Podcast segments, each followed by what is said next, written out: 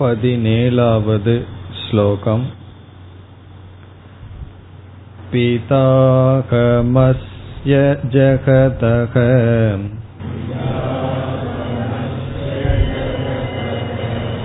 माता धाता पितामहः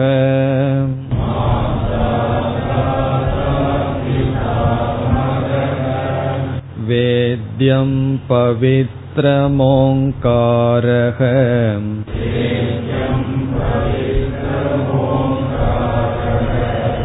ऋक्साम यजुरेव च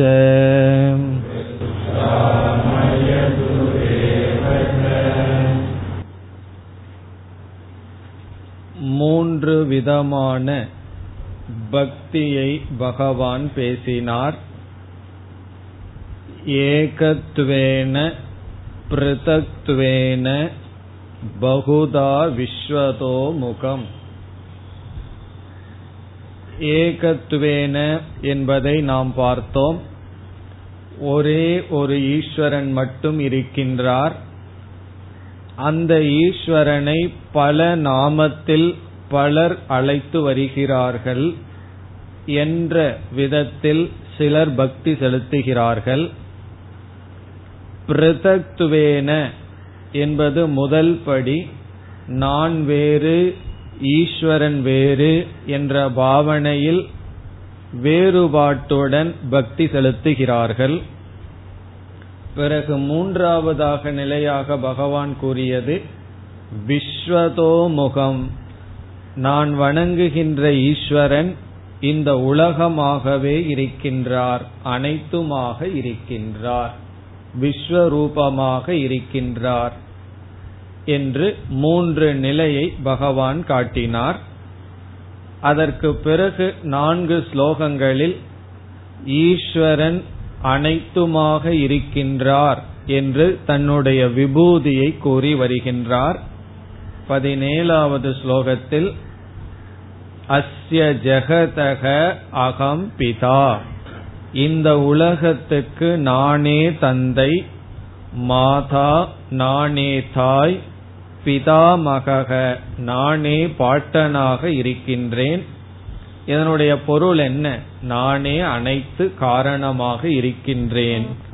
தாதா ஒவ்வொரு ஜீவராசிகளினுடைய கர்ம பலத்தை நானே தருபவனாக இருக்கின்றேன். வேத்தியம் நான் அறியத்தக்கவனாக இருக்கின்றேன். யாராவது மோட்சத்தை அடைய வேண்டுமென்றால் அந்த அறிவுக்கு பொருளாக நான் இருக்கின்றேன் பிரம்ம ரூபமாக இருக்கின்றேன் பவித்ரம் தூய்மைப்படுத்தும் கருவியாக இருக்கின்றேன் ஓங்கார ரூபமாக இருக்கின்றேன். பிறகு ரிக் சாம எஜுகோ மூன்று வேத ரூபமாகவும் நான் இருக்கின்றேன். இனி மேலும் இரண்டு ஸ்லோகத்தில் பகவான் தன்னுடைய விபூதியையே கூறுகின்றார். நாம் சென்ற வகுப்பில் பார்த்தோம் இந்த விபூதியினுடைய தாத்பரியம் விளக்கம் பத்தாவது அத்தியாயத்தில் விரிவாக பகவானும் சொல்ல இருக்கின்றார் நாமும் பார்க்க இருக்கின்றோம். இனி என்ன பகவானுடைய விபூதிகள்? பதினெட்டாவது ஸ்லோகம்.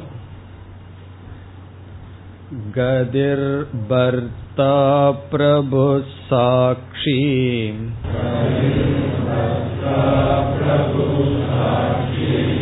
निवासशरणं सुकृते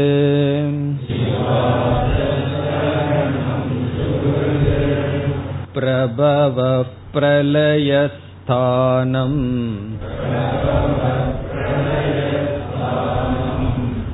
निधानं बीजमव्ययम्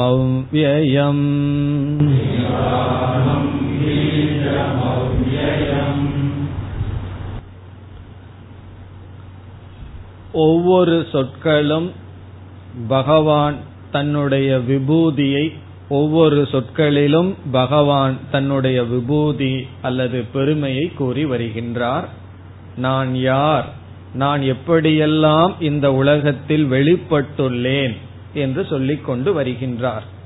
ஒரே சொல்லில் சொல்ல வேண்டுமென்றால் சர்வம் அனைத்தும் நான் என்பதோடு முற்றுப்புள்ளி வைக்கப்படுகிறது. இருந்தாலும் அனைத்தும் என்பதை புரிந்து கொள்ள விதவிதமான சொற்கள். இனி ஒவ்வொரு சொல்லாக பார்ப்போம். அனைத்து சொற்களிடத்திலும் அகம் என்ற வார்த்தையை சேர்த்திக் கொள்ள வேண்டும். நான் என்று பகவான் கூறுகின்றார். நான் இவ்விதமாக இருந்து வருகின்றேன். என்ன இந்த முழு ஸ்லோகத்தில் நான்கிற சொல்லே இல்லை. நான் சென்ற ஸ்லோகங்களில் ஆரம்பித்தார். அதை இங்கு வைக்க வேண்டும். ஆகவே பகவான் அகம் கதிகி நான் கதியாக இருக்கின்றேன். கதி என்றால் மனிதர்களுடைய லட்சியம். கோல் நாம எதை அடைய விரும்புகின்றோமோ அந்த அடையப்படும் பொருளுக்கு அடையப்படும் ஸ்தானத்துக்கு கதி என்று பெயர். அவனுக்கு கதியே இல்லை என்றெல்லாம் நாம் சொல்வோம். அந்த இடத்துல என்ன பொருள் என்றால் மார்க்கம் வழி என்று பொருள். அவருக்கு கதி இல்லைன்னா வேற வழி இல்லை என்று பொருள்.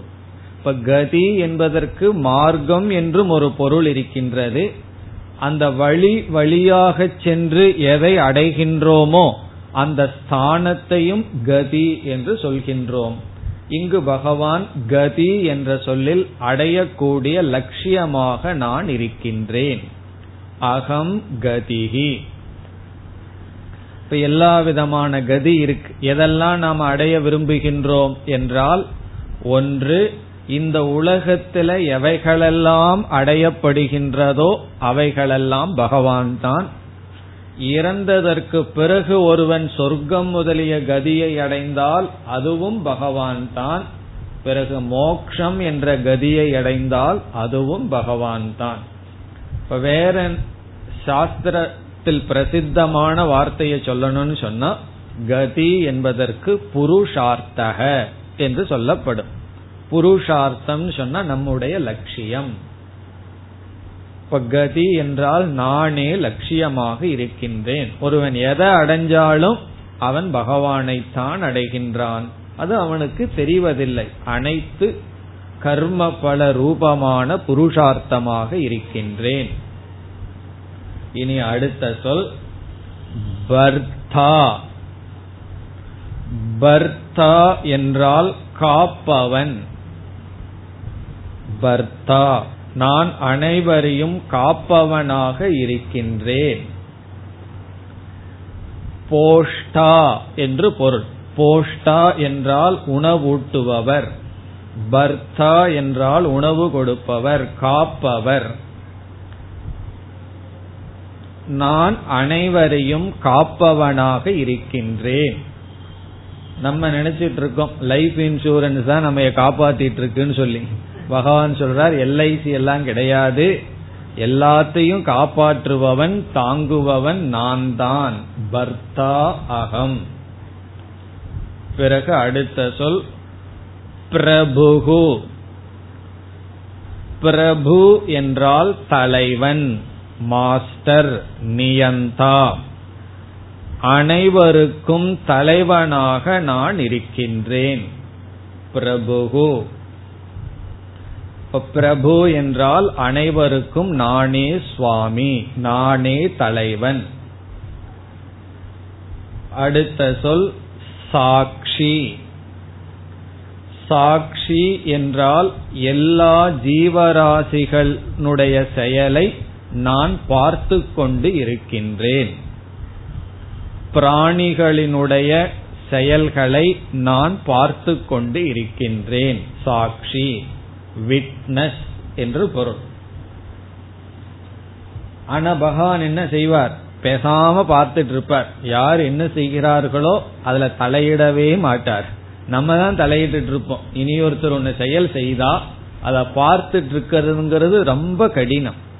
ஒன்னா நம்ம செஞ்சுட்டு இருக்கணும் மற்றவங்க ஒரு செயல் அல்லது மற்றவங்க பேசிட்டு இருக்கும்போது அதை பார்த்துட்டு கேட்டுட்டு இருப்பதுங்கிறது மிக மிக கடினம். அதை முயற்சி பண்ணி பார்த்தா தெரியும். இப்ப ரெண்டு பேர் பேசிக்கொண்டிருந்தால் ரெண்டு பேருமே பேசிக்கொண்டிருப்பார்கள். கேட்கறது யாருன்னு நமக்கு தெரியாது. ஆனால் அமைதியாக ஒருவருடைய செயலை பார்க்கிறதுங்கிறது பெரிய விஷயம். கவனித்து பழகுதல். பகவான் சொல்றார் அனைத்து ஜீவராசிகளினுடைய செயல்களை தலையிடாமல் நான் பார்த்து கொண்டு இருக்கின்றேன். அதனால என்ன பகவானுக்கு தெரியாம இதை பண்ண முடியாது. யாருக்கு தெரியாம எதையாவது செஞ்சிடலாம். ஆனா பகவானுக்கு தெரியாம எதையும் செய்ய முடியாது. நமக்கு தெரியாம பார்த்து கொண்டு இருக்கின்றார். அன்சீன் கெஸ்ட் அப்படின்னு எல்லாம் சொல்லுவாருங்க. வீட்டுல எழுதி வச்சிருப்பார்கள். பகவான் வந்து கண்ணுக்கு தெரியாத கெஸ்டா இருந்து சாப்பிட்டு இருக்கார் அப்படின்னு சொல்லி. அதுதான் சாட்சி சாட்சிங்கிறதுக்கு வேறொரு அர்த்தம் இருக்கு வேதாந்தத்துல. சாட்சி சைத்தன்யம்னு சொல்லி. இந்த இடத்துல வந்து ஈஸ்வர ரூபமான சாட்சி அதனாலதான் ஒருவன் பாவம் பண்ணாலும் பகவான் பாவம் பண்ண தூண்டுறதில்லை. புண்ணியம் பண்ணாலும் புண்ணியம் பண்ண தூண்டுவதில்லை. அவர் பேசாம பார்த்துட்டு இருக்கார். நமக்கு எல்லா விதமான சக்தி அறிவு எல்லாம் கொடுத்துட்டு ஃப்ரீ வில்ல கொடுத்து நீ செய்யறத செய். அதனுடைய பலனை நான் உனக்கு தவறாமல் கொடுக்கின்றேன் என்று பார்த்து கொண்டு இருப்பவர் ஈஸ்வரன். இப்ப இந்த இடத்துல சாட்சிங்கிற சொல் வேதாந்தத்துல சொல்லப்படுகின்ற அவஸ்தாத்திரய சாட்சி அந்த தத்துவம் அல்ல ஈஸ்வர ரூபமான சாட்சி. இனி அடுத்தது நிவாசக. நிவாசக என்றால் இருப்பிடம். நான் அனைத்து ஜீவராசிகளினுடைய இருப்பிடமாக இருக்கின்றேன். ரெஸ்ட் ஹவுஸ் நிவாசக. அதனாலதான் பல வீட்டுக்கு நிவாஸ்னு எழுதி வச்சிருப்பார்கள். நிவாஸ்னு என்ன? இருப்பிடம். எங்கு சென்றாலும் கடைசியில எந்த இடத்துல வந்தா நம்ம ஓய்வெடுக்கலாம் ஈஸ்வரனிடம் வந்தாதான் ஓய்வெடுக்க முடியும். அப்படிப்பட்ட இடமாக நான் இருக்கின்றேன். அது மட்டுமல்ல நம்முடைய வீடும் பகவானுடைய வீடு தான் இப்ப நிவாசகன்னு சொன்னா எங்கெல்லாம் நாம போய் ஓய்வெடுக்கிறோமோ அந்த இடமாக நான் இருக்கின்றேன். அதனாலதான் புதிதா வீடு கட்டினால் முதல்ல என்ன செய்வார்கள் தெரியுமோ? முதல்ல உள்ள குடி போக வேண்டித்தவர் நம்ம கிடையாது. பகவான் தான் உள்ள போகணும். ஒரு போட்டோவை வச்சு அன்னைக்கு வந்து ஒரு பூஜை செய்வோம். அதனுடைய அர்த்தம் என்னன்னா இந்த வீட்டுக்குள்ள பகவான் இருக்கார். பகவான் இந்த வீட்டுக்குள்ள இருந்தா நான் எப்படி நடந்துக்கணுமோ அப்படி இனிமேல் நடந்துக்கணும்னு சொல்லித்தான் அந்த முதல்ல வீட்டுக்குள்ள பிரவேசம் பண்றது. ஆனா யாருக்கும் அது தெரியறது இல்லை அந்த முதல் நாளேவே ரகலை ஆரம்பிச்சிருவாங்க. கடவுள் போட்டோவை இங்க வைக்கிறதா அங்க வைக்கிறதான்னு டிஃபரன்ஸ் ஆஃப் ஒப்பீனியன் ரகலை வந்தது வீடுல வந்து பகவான் இருக்கார் என்ற உணர்வு இருக்க வேண்டும். அதைத்தான் இங்க பகவான் சொல்றார். எங்கெல்லாம் நீங்கள் தங்குகின்றீர்களோ அந்த தங்கும் இடமாக நான் இருக்கின்றேன். இனி அடுத்த சொல் சரணம். இதுவும் ரொம்ப அழகான சொல். சரணம் என்றால் எந்த இடத்துல உங்களுடைய துயரம் நீங்குகின்றதோ அந்த இடமாக நான் இருக்கின்றேன். துயரத்தை நீக்கும் இடமாக இருக்கின்றேன். இப்ப சரணம்ங்கிற சொல்லுக்கு பொருள் துயரமானது எந்த இடத்தில் ஒளியுமோ அந்த இடமாக இருக்கின்றேன். சீரியதே துக்கம் அஸ்மின் என்பது சமஸ்கிருதத்தில் லட்சணம். சரணம்ங்கிறது சீரியதே. சீரியதே என்றால் சென்று விடுகிறது நாசமடைகிறது. துக்கம் துயரம் அஸ்மின் எவரிடத்தில். இப்ப எவரிடத்துல போனா துயரமெல்லாம் நாசமடையுமோ அப்படிப்பட்டவனாக நான் இருக்கின்றேன். அதனுடைய பொருள் என்ன? ஒருவருக்கு துயரம் இருந்தால் அந்த துயரத்தை நீக்கணும்னு சொன்னா என்னிடத்தில் வர வேண்டும். எந்த இடத்துல போனா துயரமெல்லாம் நீங்குமோ அந்த இடமாக நான் இருக்கின்றேன். சிலர் வந்து துயரத்தை நீக்கிறதுக்கு எதோ இடத்துக்கு போவார்கள். தன்னை மறக்கிறதுக்கு என்னென்ன செய்யலாமோ அந்த இடத்துக்கெல்லாம் செல்வார்கள். இங்க பகவான் சொல்றாரு என்னிடத்துலதான் வந்தாகணும். என்னிடத்துலதான் உண்மையான துயரத்தை நீக்கும் உபாயம் இருக்கின்றது. நானே துயரத்தை நீக்கும் இடமாக இருக்கின்றேன். அதான் சரணம் என்ற சொல்லினுடைய பொருள். இனி அடுத்த சொல் சுக்ருது. சுகிருத் என்றால் நண்பன். நான் உற்ற நண்பனாக இருக்கின்றேன். இப்ப பகவான் நண்பன் சொன்னா நான் நண்பனை பார்க்கவே இல்லையே. பகவான் எங்க எனக்கு நண்பனா வந்தாருன்னு கேட்க கூடாது நமக்கு வாழ்க்கையில யாராவது ஒரு நல்ல நட்பு கிடைச்சா அது பகவானுடைய சொரூபம். நல்ல நண்பர்கள் ரூபமாக பகவான் இருக்கின்றார். அதான் சுகிருத்து. இதெல்லாம் நம்ம கற்பனை பண்ணக்கூடாது. திடீர்னு பகவான் ஆகாயத்திலிருந்து வந்து நாளையிலிருந்து நான் உடைய நண்பன் எல்லாம் சொல்லிட்டு இருக்க மாட்டார். நமக்கு யார் நண்பர்களாக நல்ல நண்பர்கள் வாய்த்திருக்கிறார்களோ அதுவே பகவானுடைய சொரூபம். அதுல ஏன் சுக்ருத் அந்த சூங்கிற வார்த்தை தான் முக்கியம். நண்பர்கள்னு சொன்னா எப்படிப்பட்டவர்கள் நமக்கு நல்லதை சொல்பவர்கள் தான் நண்பர்கள். நம்ம என்ன சொன்னாலும் அது நல்லதுதான் நல்லதுதான்னு தலையாட்டுபவர்கள் நண்பர்கள் அல்ல. ராவணனுடைய மாளிகையில பிரகஸ்தன் ஒரு மந்திரி இருந்தாராம். அவர் என்னன்னு சொன்னா ராவணன் வந்து சீதைய வந்து நாம் அபகரிச்சது நல்லது தானேன்னு கேட்டா ஆமான்னு தலையாட்டுவானாம். இல்லையே கொண்டு போய் விட்டுலாமான்னா விட்டுலான்னு சொல்லுவானா ராவணன் என்னென்னலாம் சொல்றானோ அதுக்கெல்லாம் தலையாட்டுறதுதான் அவனுடைய வேலையம். அவன் யாருன்னா ராவணனுடைய உற்ற நண்பன். அதனாலதான் ராவனுடைய கதி என்னாச்சு? இப்ப நண்பன்னு சொன்னா நமக்கு நன்மையை தருபவர்கள் தான் நண்பர்கள்.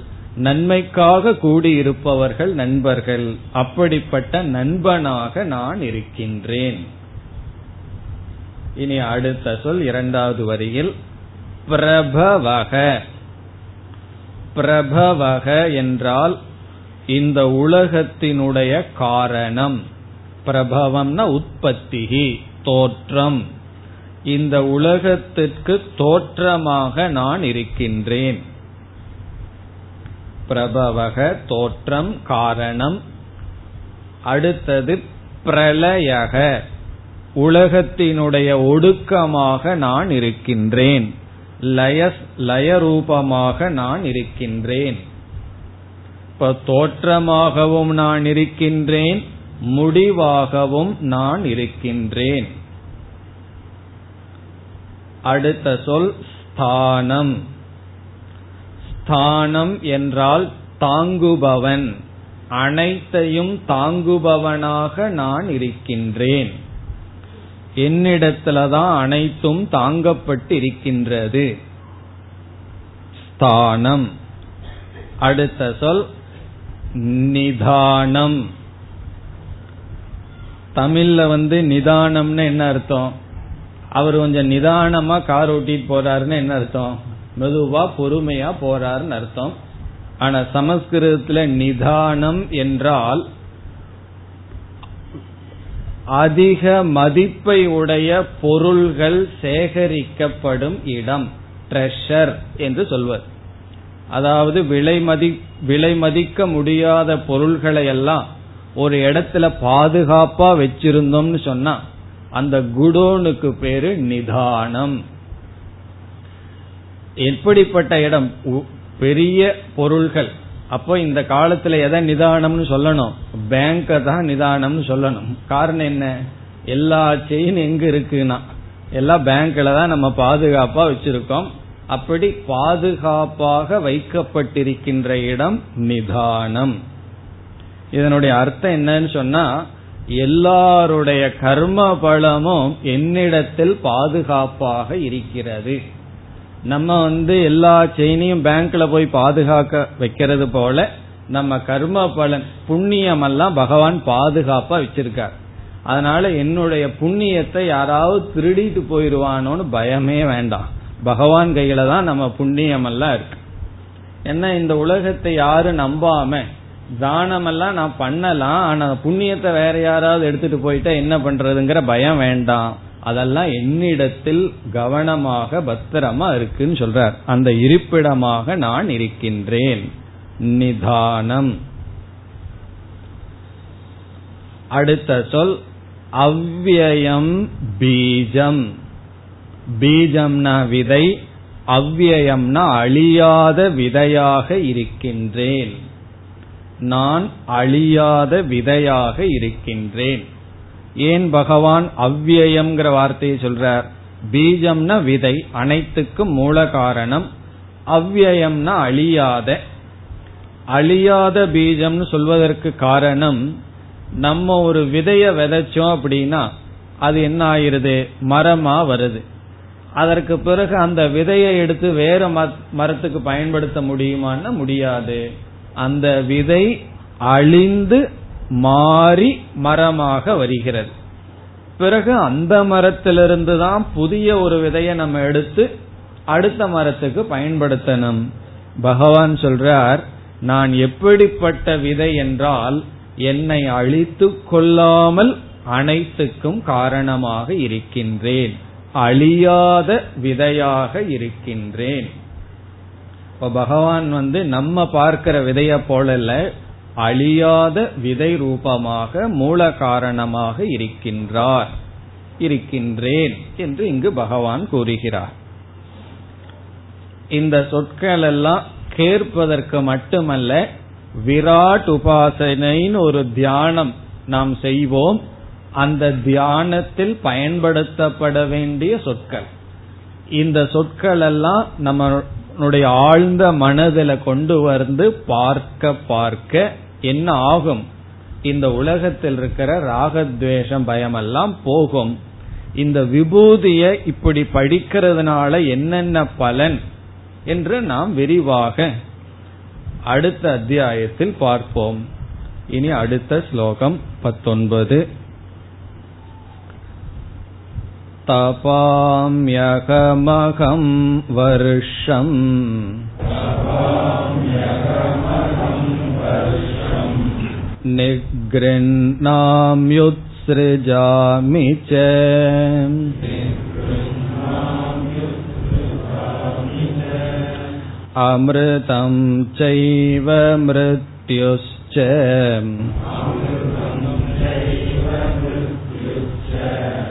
सदसच्चाहमर्जुन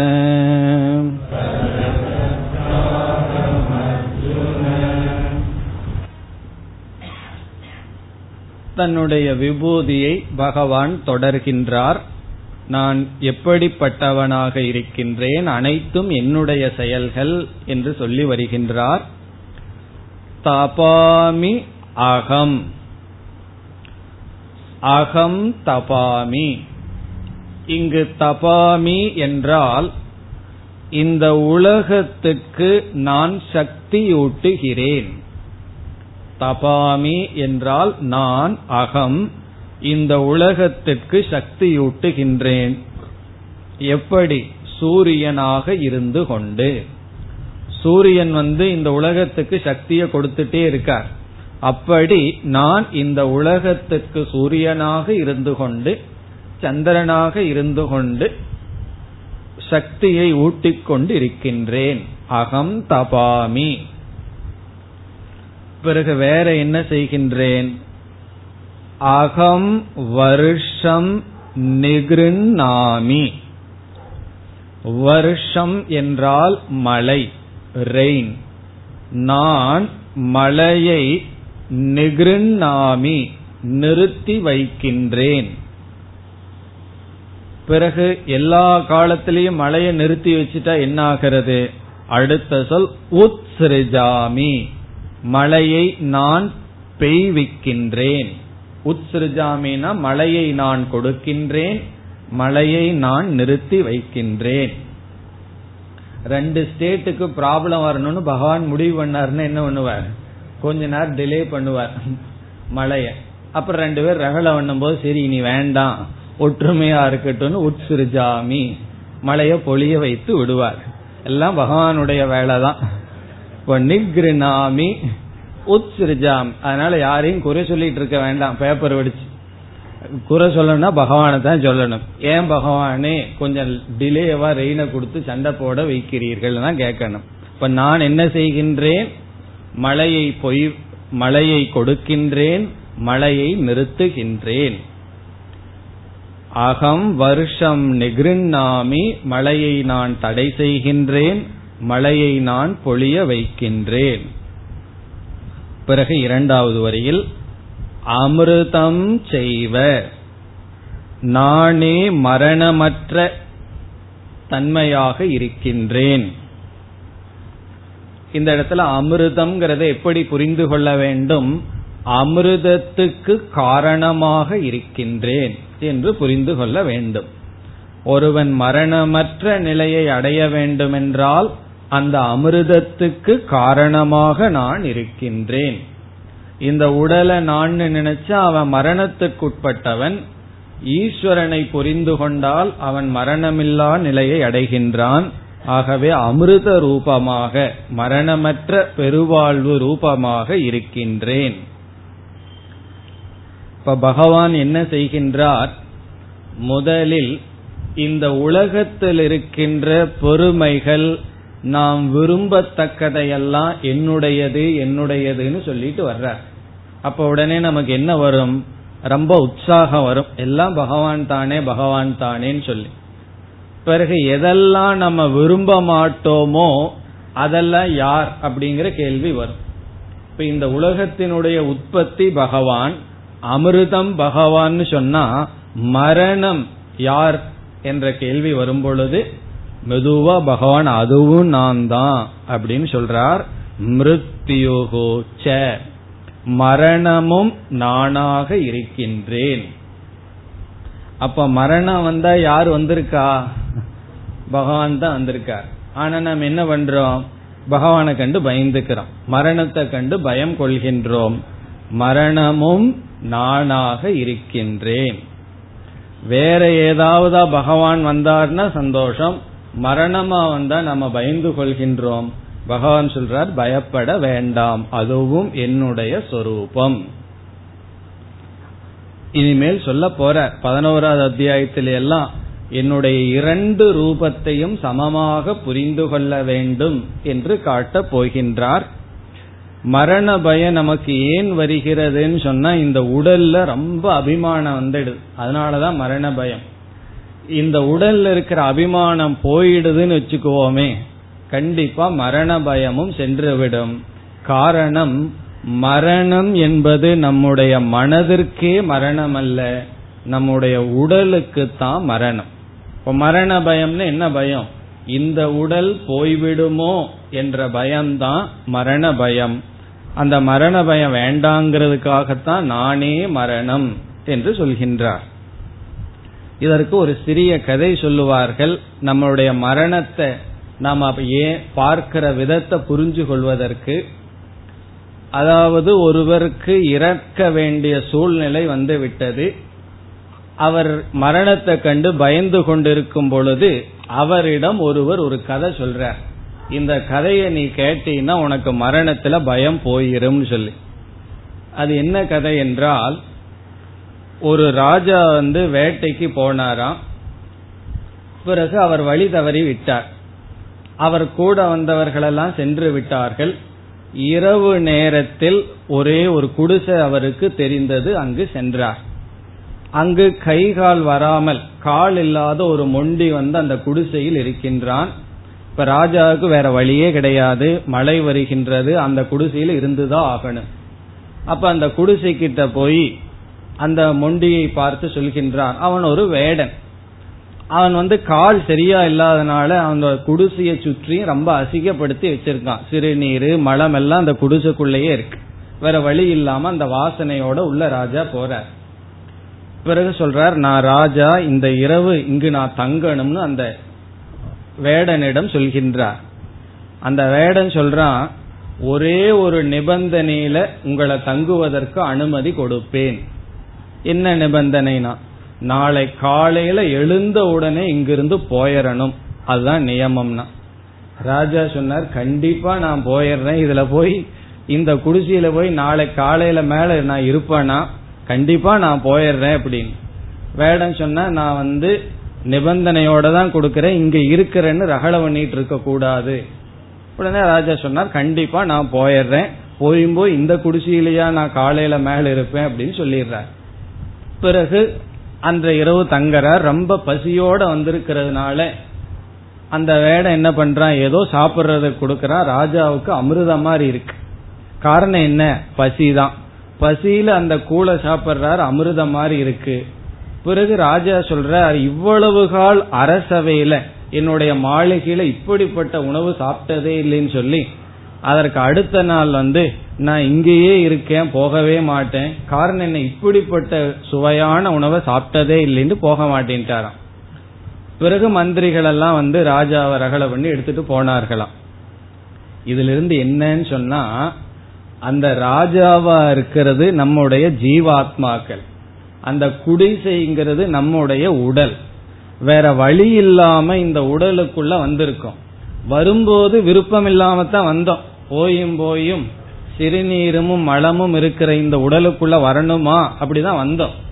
பிறகு ஒரே நாள்ல என்ன ஆயிடுதுன்னா இந்த உடல்ல இருந்து சில இன்பங்கள் வருது அல்லவா எப்படி அந்த குடிசையிலிருந்து அவனுக்கு சாப்பாடு கிடைச்சது போல அந்த இன்பங்கள் அனுபவிச்சுட்டு உள்ள போனதுக்கு அப்புறம் வெளியே போக மாட்டேங்கிறான். நேரம் வந்தா போயிடணும் அல்ல காலையில் ஆயிடுதுன்னு சொன்னா ராஜா போயிடணும் அவர் எப்படி போக மாட்டேங்கிறாரோ அதே போல இந்த உடலுக்கு வர்றதுக்கு முன்னாடி வேண்டாம் வேண்டான்னு சொல்லிட்டு இருந்தான் ஜீவாத்மா. உடலுக்குள்ள வந்த உடனே நான் போக மாட்டேன் போக மாட்டேன்னு சொல்லி கொண்டிருக்கின்றான். அதான் மரணமா. இப்ப மரணம்னா என்ன? எது வேண்டான்னு சொல்லிட்டு இருந்தானோ அத வேணும்னு சொல்றதுதான் மரணம். ஞானிகள் என்ன செய்கிறார்கள்? இதையும் வேண்டாம் என்று புரிந்து கொள்கிறார்கள். அதான் மிருத்யு. அதான் யம தர்ம ராஜான்னு சொல்றது இப்ப பகவான் வந்து யம தர்ம ராஜாவாக இருக்கின்றார் மிருத்யுவாக இருக்கின்றார். அப்ப என்னன்னா இந்த நிமிஷத்திலிருந்து நம்ம எதுக்கு ரெடியா இருக்கணும்? இந்த வீட்டை காலி பண்றதுக்கு ரெடியா இருக்கணும். ஆனா இனி ஒருத்தர் வீட்டுக்குள்ள வாடகைக்கு போயிட்டு அவரை வீட்டை காலி பண்றதுக்கே ரெடியா இல்லை. நம்ம நம்முடைய உடலை காலி பண்றதுக்கு தயாரா இருக்க வேண்டிய மனிதர்கள் இனி ஒருத்த முயற்சி செய்து வீடு கட்டியிருக்கான் ஏதோ வழி இல்லைன்னு நமக்கு வாடகைக்கு கொடு. ஆனா பகவான் போக வைத்து விடுவார். மிருத்யுகு. நான் மிருத்யுவாக வந்து கரை சரியான நேரத்துல உன்னை காலி பண்ண வச்சிருவேன். அதுதான் மிருத்யுகு. பிறகு நான் எப்படி எல்லாம் இருக்கின்றேன்? சத் ச அகம் அர்ஜுன. சத் என்றால் எதெல்லாம் கண்ணுக்கு தெரியுதோ அதெல்லாம் சத். கண்ணுக்கு தெரிவது சத். பொதுவா சத்துங்கிறதுக்கு இருத்தல் எக்ஸிஸ்டன்ஸ் ஒரு அர்த்தம் அந்த அர்த்தம் இங்கு கிடையாது. இப்ப சத் என்றால் மேனிபெஸ்ட் கண்ணுக்கு தெரிவது. அசத் என்றால் கண்ணுக்கு தெரியாதது. அன்மேனிபெஸ்ட் அல்லது சூக்மம் இப்ப சத்துனா ஸ்தூலம் அசத்துனா சூக்மம் ஸ்தூலமாகவும் சூக்மமாகவும் வெளித்தோற்றத்திற்கு வந்ததாகவும் வெளித்தோற்றத்திற்கு வராததாகவும் அகம் அஸ்மி நான் இருக்கின்றேன். ஹே அர்ஜுன ஹே அர்ஜுனா எதெல்லாம் நீ பார்க்கிறையோ எதெல்லாம் நீ பார்க்கவில்லையோ அனைத்துமாக நான் இருக்கின்றேன். இப்ப இந்த நான்கு ஸ்லோகங்களில் பகவான் தன்னுடைய விபூதியை கூறினார். இப்படி உணர்ந்து அனைத்தும் ஈஸ்வரன் என்று பக்தி செலுத்துபவர்கள்தான் விஸ்வரூப உபாசகர்கள் அல்லது விராட் பக்தி. இனி அடுத்த ஸ்லோகத்திற்கு செல்லலாம். இருபது. त्रैविद्या मां सोमपाः पूतपापाः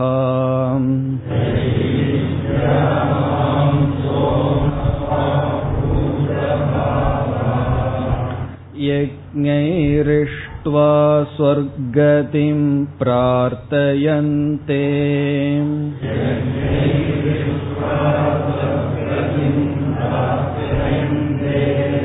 ते पुण्यमासाद्य सुरेन्द्रलोकम्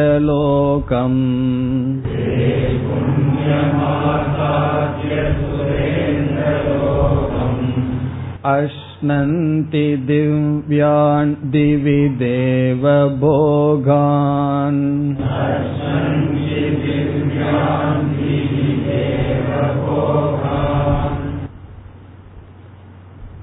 இருபது இருபத்தி ஒன்று இந்த இரண்டு ஸ்லோகங்களில் சகாம பக்தர்களினுடைய கதியை கூறுகின்றார்.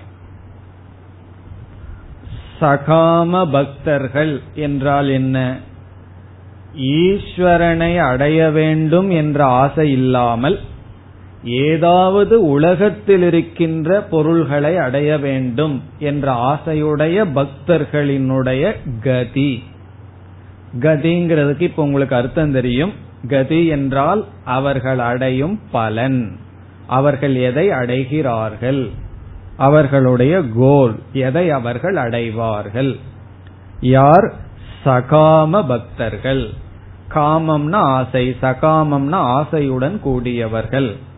இந்த இடத்துல ஈஸ்வரனிடம் இருக்கின்ற ஆசை கிடையாது.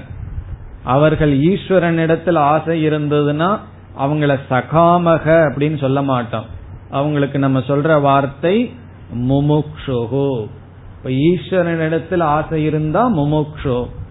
ஈஸ்வரனுடைய மாயா சொரூபத்தில் ஆசை இருந்தால் அல்லது இந்த பொருள்கள் ஆசை இருந்தா சகாமகர்கள். அவர்களுடைய கதியை பகவான் கூறுகிறார். இதிலிருந்து ஒரு விளக்காசிரியர் என்ன சொல்றார்? ஏன் திடீர்னு பகவான் சகாமகர்களுடைய கதியை சொல்லணும்? நம்ம எல்லாம் சகாமர்கள் அல்லவே நிஷ்காமமாத்தன வந்திருக்கோம் என்றால் இங்க எப்படி ஆரம்பிச்சாரு? ராஜ வித்யா ராஜகுஹ்யம்னு ஆரம்பிச்சார். ஒரு மாணவர் சொன்னார் அதாவது ராஜவித்யா ராஜகுஹ்யம் குஹ்யம்னா பெரிய ரகசியம்னு சொல்லிக் கொண்டிருந்தீர்கள். அதனுடைய பெருமை எனக்கு எப்ப புரிஞ்சதுன்னு சொன்னா நானே எல்லா ஜீவனும் என்னிடத்தில் நான் எல்லா ஜீவனிடத்தில் இருக்கேன்னு சொல்லி சத்தியமித்யா சம்பந்தத்தை நீங்க விளக்கும் பொழுதுதான் இது பெரிய ரகசியம்னு புரிஞ்சுதுன்னார். அதனுடைய அர்த்தம் என்ன? அது புரியல அதனால ரகசியம். அந்த கிளாஸ் மட்டும் புரியவில்லை. மீதி எல்லாம் புரிஞ்சது. திடீர்னு பகவான் என்ன சொல்ல ஆரம்பிச்சிட்டார்? எல்லா ஜீவனும் என்னிடத்தில் இருக்கிறது நான் அவர்களிடத்தில் இல்லை நான் அவர்களிடத்தில் இருக்கிறேன் இப்படியெல்லாம் சொல்ல ஆரம்பிச்சார். அப்பதான் ராஜகுஹ்யம்னு புரிகிறதுனார். அதனுடைய அர்த்தம் என்ன? அது புரியல அதனால ராஜகுஹ்யம் புரியுது. ராஜகுஹ்யம் புரியுதுன்னு என்ன அர்த்தம்? சொன்னது புரியல அப்படின்னு அர்த்தம்.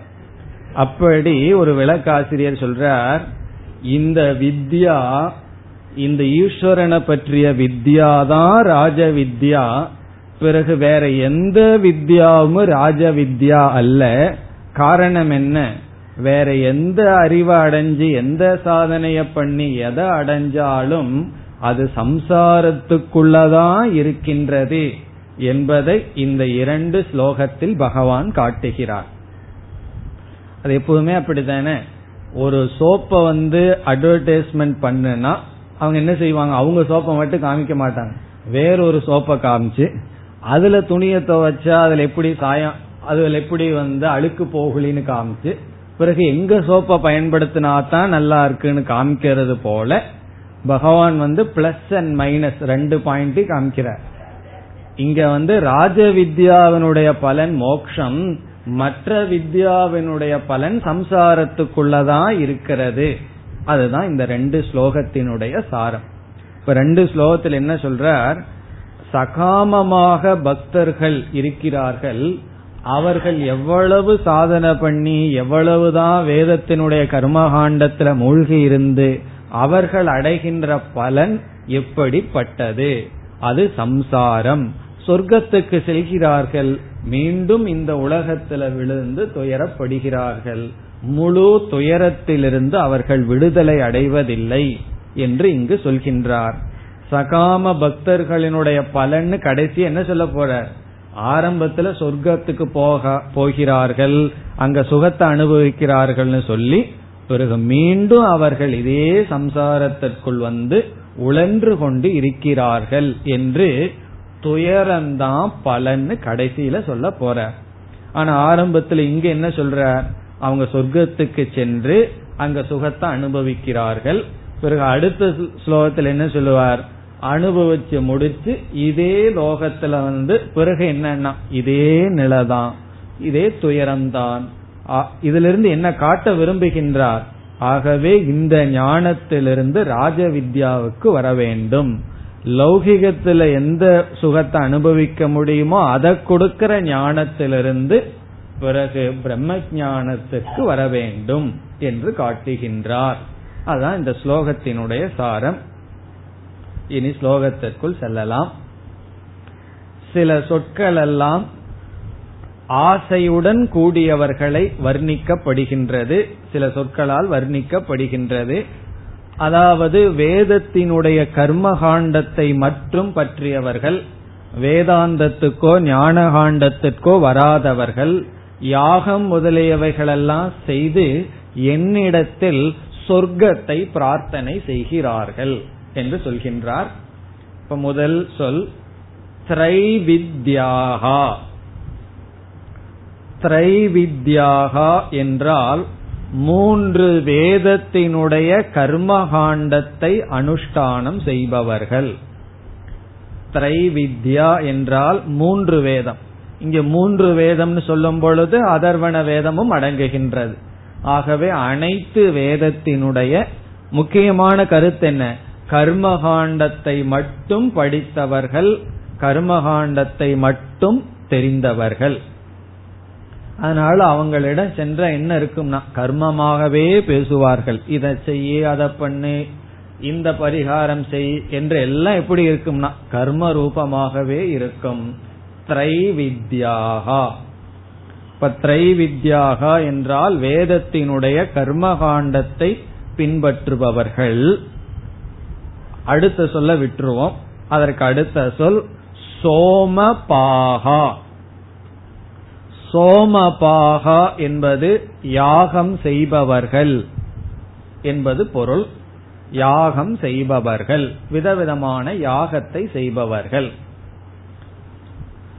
மூன்று வேத மூன்று வேதம் என்றால் அனைத்து வேதத்தினுடைய கர்மகாண்டத்தை அறிந்து அதில் சொன்ன யாகங்களை செய்பவர்கள்.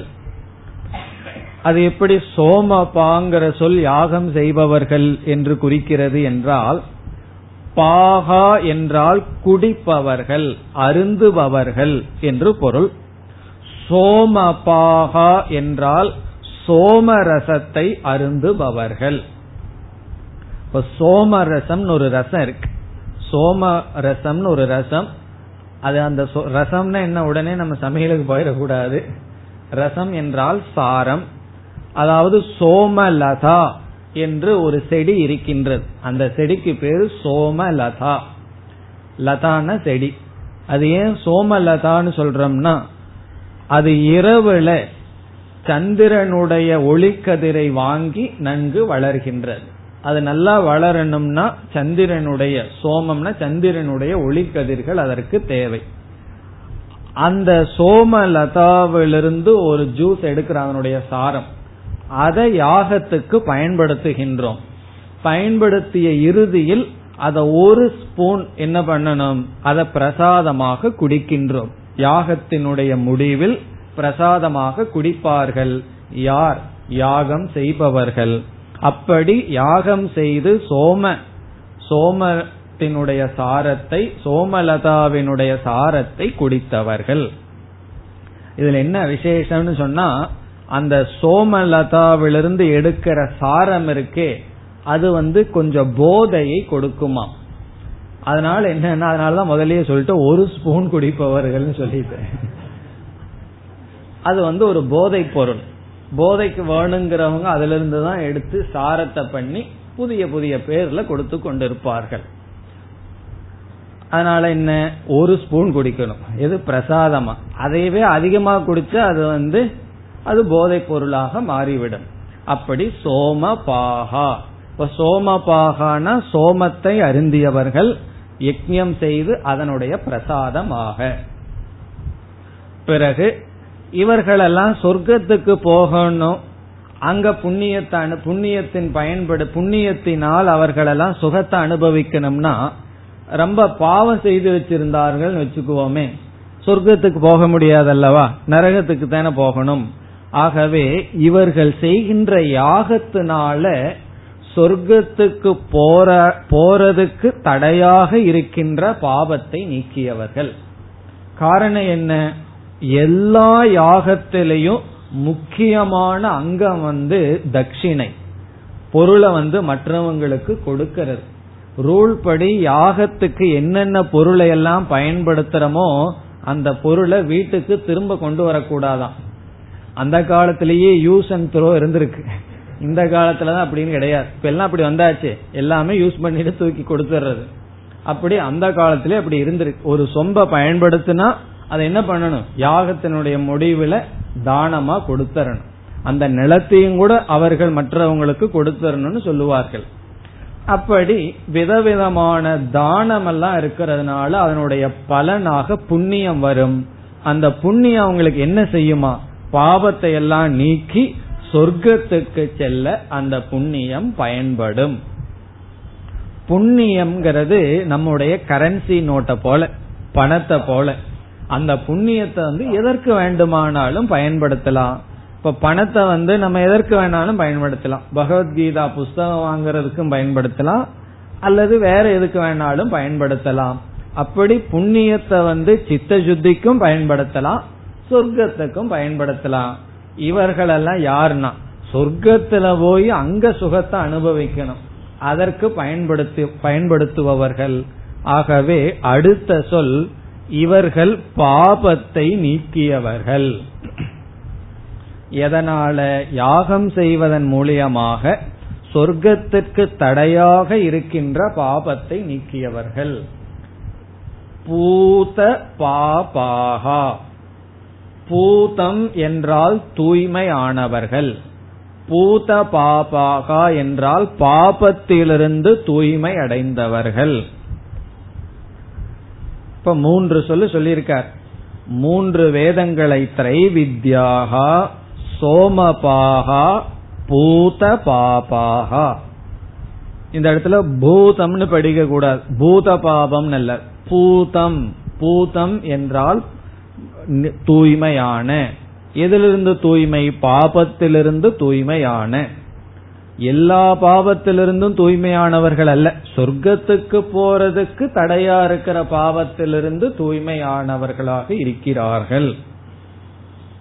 பிறகு இவர்கள் என்ன செய்கிறார்கள்? முதல் வரியில ஒரு சொல்ல விட்டு வச்சிருக்கோம். மாம். இரண்டாவது சொல் மாம் என்றால் என்னை. என்னை பகவான் ஈஸ்வரனை அல்லது தேவதா ரூபமாக இருக்கின்ற என்னை. இந்த இடத்துல என்னைனா ஈஸ்வரன் அல்ல. விதவிதமான தேவதைகளை தேவதா ரூபமாக இருக்கின்ற என்னை. என்ன செய்கிறார்கள்? இரண்டாவது வரி யக்ஞைகி இஷ்டுவா. யக்ஞங்களினால் யக்ஞைகி விதவிதமான யக்ஞங்களினால் இஷ்டுவா பூஜை செய்து வழிபட்டு.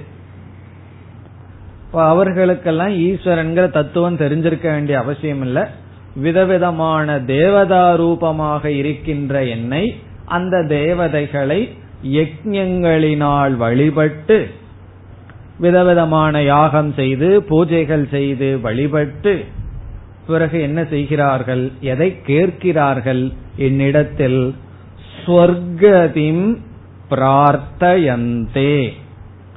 பிரார்த்தயந்தே என்றால் வேண்டுகிறார்கள்.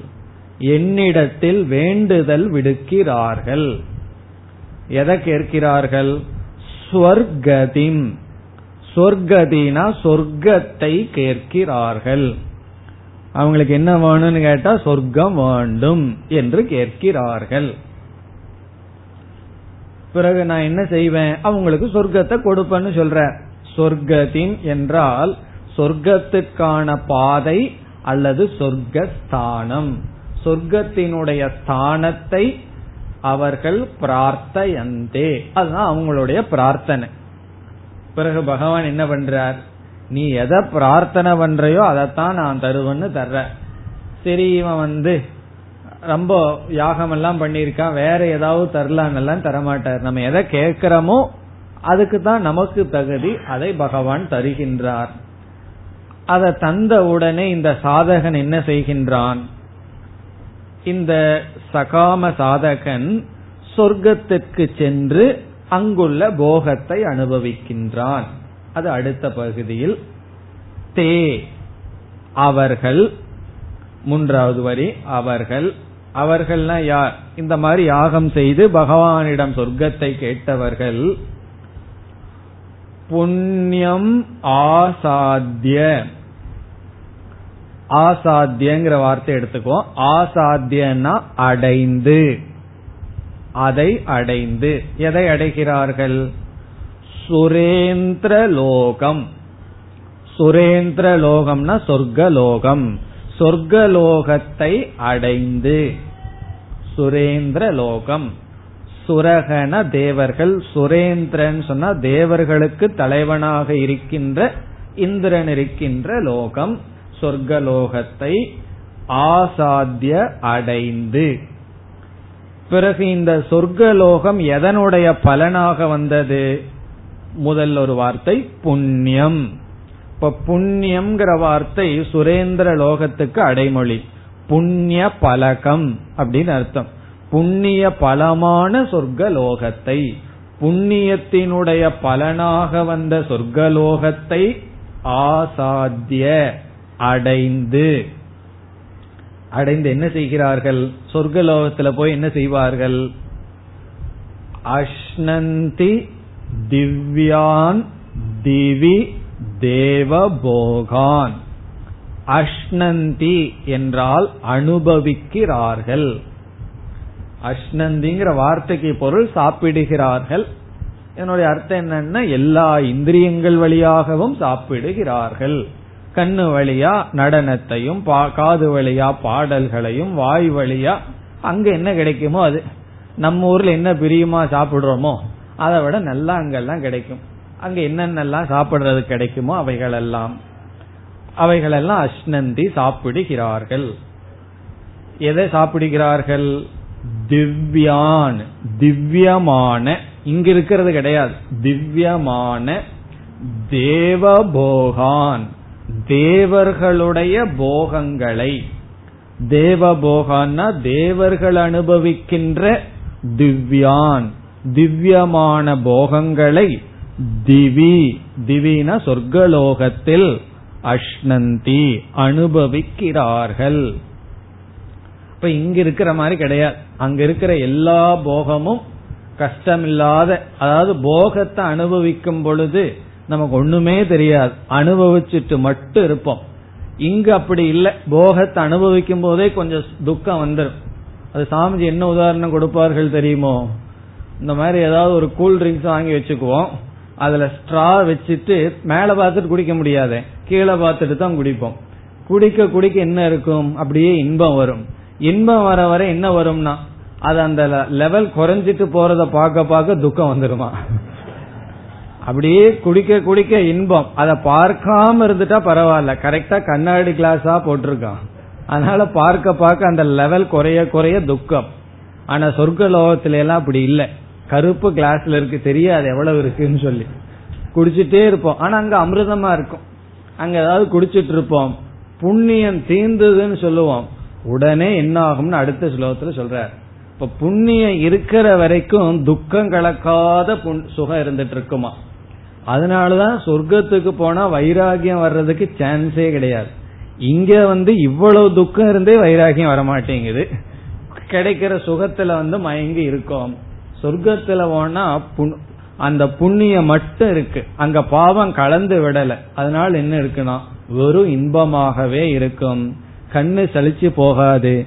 இங்க டிவி பார்த்தா பார்க்கணும்னு ஆசையா இருக்கு கண்ணெல்லாம் வலிக்க ஆரம்பிச்சிருது. அங்கெல்லாம் அப்படி இல்லையா? அந்த நடனம் வந்து லைவா பார்க்கலாம். இங்கெல்லாம் டெலிவிஷன் அங்க வந்து எல்லாத்துக்கும் ஒரு ரம்பா ஊர்வசி இதெல்லாம் என்னன்னா திவ்ய போகான். அந்த போகங்களை எல்லாம் அனுபவித்து கொண்டு இருப்பார்கள். தேவர்களுக்கு உபனிஷத்தை சொல்லுது. ஒவ்வொரு ஜாதிக்கும் ஒவ்வொரு விதமான பலகீனம் இருக்கு. இந்த இடத்துல ஜாதினா மனித ஜாதி. மனித ஜாதிகளுக்கு ஒரு பலகீனமா தேவ ஜாதிகளுக்கு ஒரு பலகீனம் அசுர ஜாதிகளுக்கு ஒரு பலகீனம். அப்படி சொல்லையில அசுரர்களுக்கு இருக்கிற பலகீனம் தயா இல்லாதது. அவர்களிடம் கருணையே இருக்காது. தேவர்களிடம் இருக்கின்ற பலகீனம் தமம் இல்லாதது. தமம்னா இந்திரிய கட்டுப்பாடே கிடையாது அவர்களுக்கு. எப்பொழுது பார்த்தாலும் சுகம். ஏன்னா புண்ணிய லோகமாச்சே. பிறகு மனுஷன் இடம் வரும்போது உபனிஷத் சொல்லுது தானம் இல்லை. மனுஷனுக்கு வந்து தான புத்தியே கிடையாது. அப்படி தயா தமக தானம். இந்த மூன்று மூணு ஜாதிகளிடம் கிடையாது. தயா இல்லாதது அசுரர்கள். சில மனிதர்கள் இடத்துல மூணுமே இருக்கிறது இல்ல அப்படின்னு என்ன அர்த்தம்? அசுரனாவும் இருக்கான் தேவனாவும் இருக்கான் மனுஷனாவும் இருந்தாராம் மனிதனாலதான் அப்படி இருக்க முடியும். அதனாலதான் ஒன்று சொல்வார்கள். அதாவது ஒரு ஞானி வந்து ஒரு தெருவில் படுத்துட்டு இருந்தாராம்.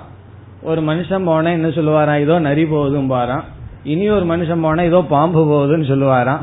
இனி ஒரு மனுஷன் போனா ஏதோ சொல்லிட்டு இருப்பார். வள்ளலார் போனாராம். ஐயோ ஒரு மனுஷன் போறான் அப்படின்னு சொன்னாராம். அதனுடைய அர்த்தம் என்னன்னா ஒவ்வொரு மனுஷனும் ஒவ்வொரு மிருகமா இருக்கான். ஆனா மனுஷன் மனிதனாக இருப்பதில்லை. இந்த தேவலோகத்துல தேவர்கள் எல்லாம் எப்படி இருப்பார்கள்? போகத்தில் மூழ்கி இருப்பார்கள். அப்படிப்பட்ட போகத்தை அனுபவிப்பான். யார்? இந்த ஜீவன் புண்ணியத்தின் பலனா சொர்க்கலோகத்துக்கு சென்று அதை அனுபவிக்கின்றான். பிறகு என்ன ஆகும் எப்பவுமே அனுபவிச்சிட்டு இருப்பானா கிடையாது. புண்ணியம் தீர்ந்த உடனே அவன் இந்த லோகத்துக்கு வந்து மீண்டும் புண்ணியத்தையோ பாவத்தையோ சம்பாதிக்க வேண்டும். அடுத்த ஸ்லோகத்தில் இதை கூறுகின்றார். தேதம் புக்த்வா சொர்க்கலோகம் விஷாலம்.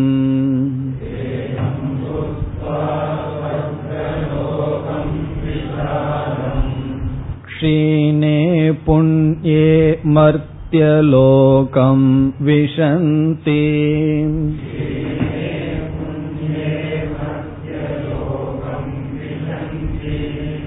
एवं त्रयी धर्ममणुः प्रपन्नाः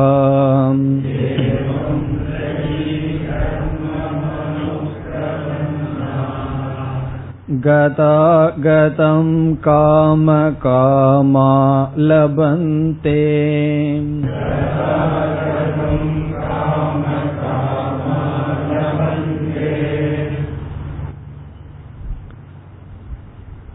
சென்ற ஸ்லோகத்தினுடைய தொடர்ச்சிதான் இந்த ஸ்லோகம் சென்ற ஸ்லோகத்தில் பகவான் முற்றுப்புள்ளி வைக்கவில்லை சொர்க்கலோகத்திற்கு சென்று அங்கு புண்ணியங்களை எல்லாம் அனுபவித்துக் கொண்டு பிறகு அவர்களுடைய நிலை என்ன?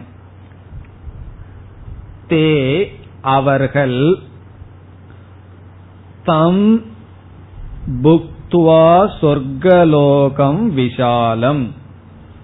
சொர்க்கலோகம் சொர்க்கலோகம் விஷாலம் என்றால் பரந்த பரந்த சொர்த்தம் என்றால் அந்த சொர்க்கலோகத்தை புக்துவா அனுபவித்து. புக்துவா என்றால் அனுபவித்து. இப்ப தம் விஷாலம் சொர்க்கலோகம்.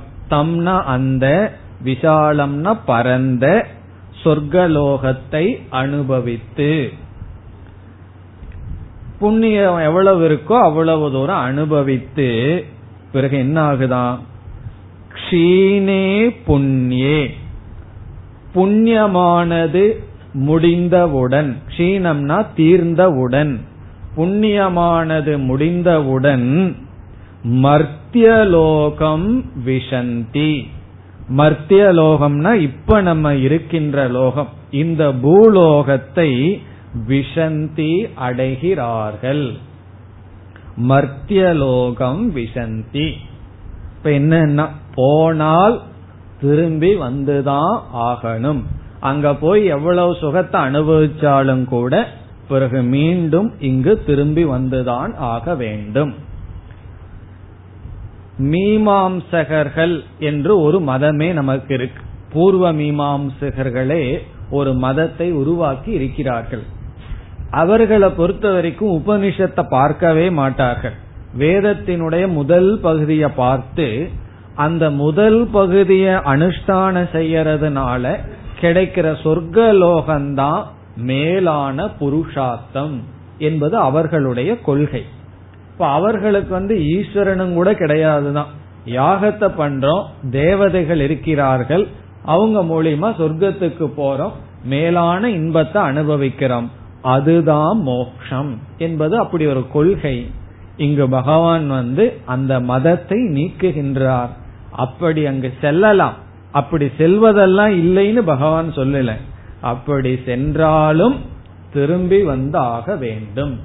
இப்ப சிலருக்கு வந்து சொர்க்கலோகத்தை நான் நம்பலன்னு சொன்னா பரவாயில்ல நம்ப வேண்டாம். இருந்தா திரும்பி வரணும். நம்பலினாலும் பரவாயில்ல. கடைசியில என்னன்னா இந்த லோகத்துல இருந்துதான் ஆக வேண்டும். திரும்பி வந்துதான் ஆக வேண்டும். இதுல இருந்து பகவான் என்ன சொல்றார்? எவ்வளவு புண்ணியம் பண்ணி எந்த இன்பத்தை அனுபவிச்சாலும் அது ஒரு முற்றுப்புள்ளி வைப்பதற்கு உட்பட்டது. அது நிலையற்றது. மீண்டும் இந்த லோகத்துக்கு வந்துதான் ஆக வேண்டும். அதை அடுத்த இரண்டு வரியில் சொல்கின்றார். அடுத்த வகுப்பில் பார்ப்போம். ஓம் போர் நமத போர்